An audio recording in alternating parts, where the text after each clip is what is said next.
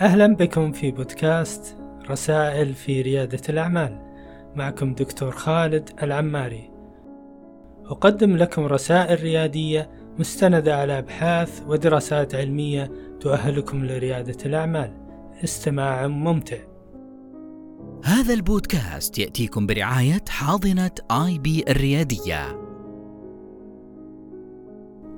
ما هو دور القيم المجتمعية في دعم نهضة ريادة الأعمال؟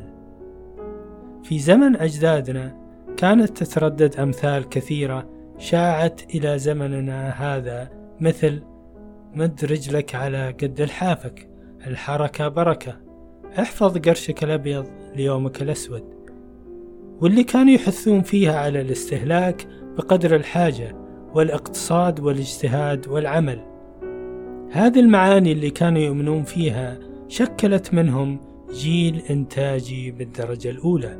احترف العمل بالمهن اليدوية وطي المسافات بالمشي وتحقيق الأمان المالي من دخل شهري ما كان يتجاوز مئات الريالات. ولو تتبعنا نشأة جيل أجدادنا الماضي راح نشوفه نشأ في فترة ما قبل طفرة السبعينات.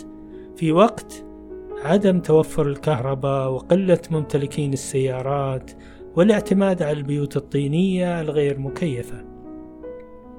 وهذا معناه أن الاحتياج شكل لنا جيل نشأ على الإنتاجية والريادة.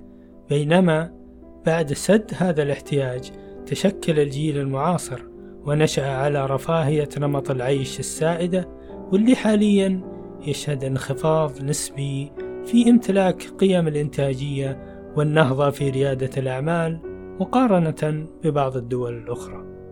ومن هذا المدخل نقدر نبدأ الحلقة بسؤال مهم: كيف تتشكل قيم الأفراد في المجتمع؟ وما هو دورها في دعم نهضة ريادة الأعمال؟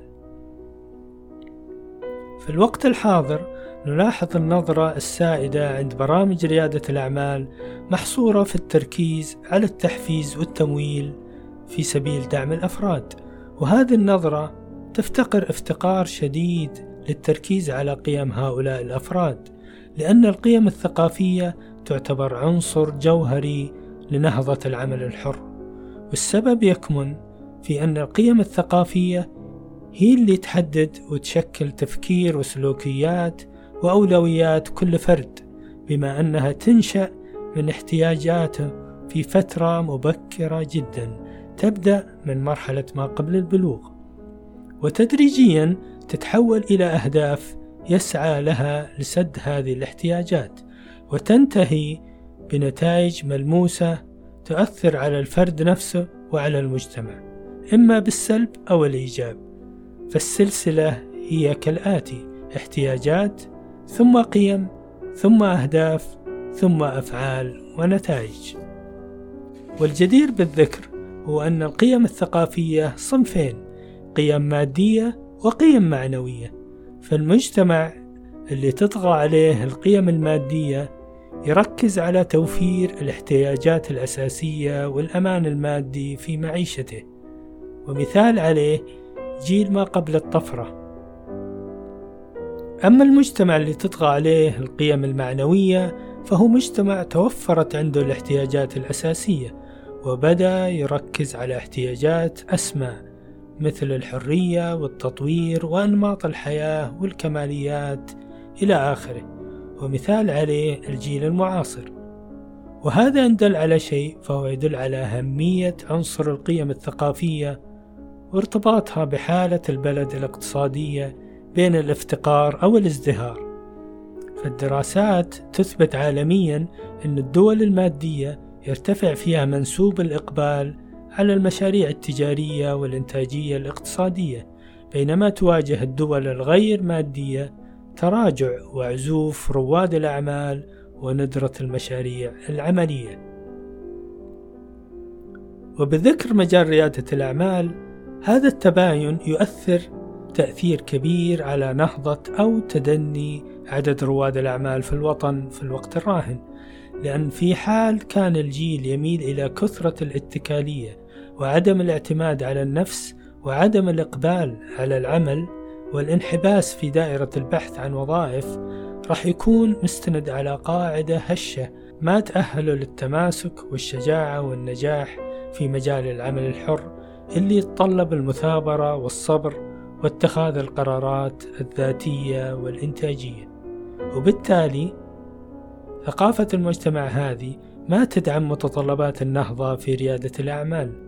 ولأن رؤية المملكة العربية السعودية 2030 تحمل شعار اقتصاد مزهر وتهدف لرفع نسبة الصادرات غير النفطية من 16% إلى 50% فهي تسعى لنهضة الجيل الشاب في مجال ريادة الأعمال وازدهار الاقتصاد وعلى هذا من المهم على الجهات الداعمة للعمل الحر تسليط الضوء على القيم الثقافية لهذا الجيل وتعزيزها ومحاولة تغييرها ودفعها لعدم إغفال الجانب المادي في سبيل خدمة وتحقيق هذا الهدف الوطني.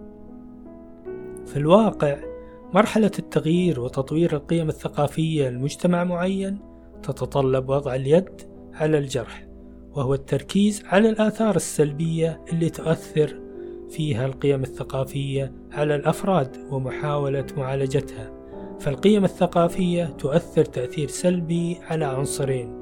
الأول هو عنصر الرغبة والثاني هو عنصر الثقة بالنفس.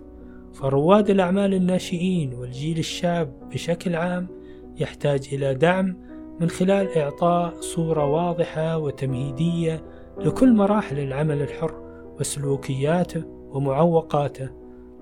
بالإضافة إلى إعادة تشكيل القيم الثقافية التي تناقلتها الأجيال عبر الزمن ومنظورها المغلوط تجاه العمل الحر وما نقتصر المجهود على التحفيز المبالغ فيه أو الدعم المالي فقط فالثقافة الصحيحة اللي تنقل للأفراد عن العمل الحر.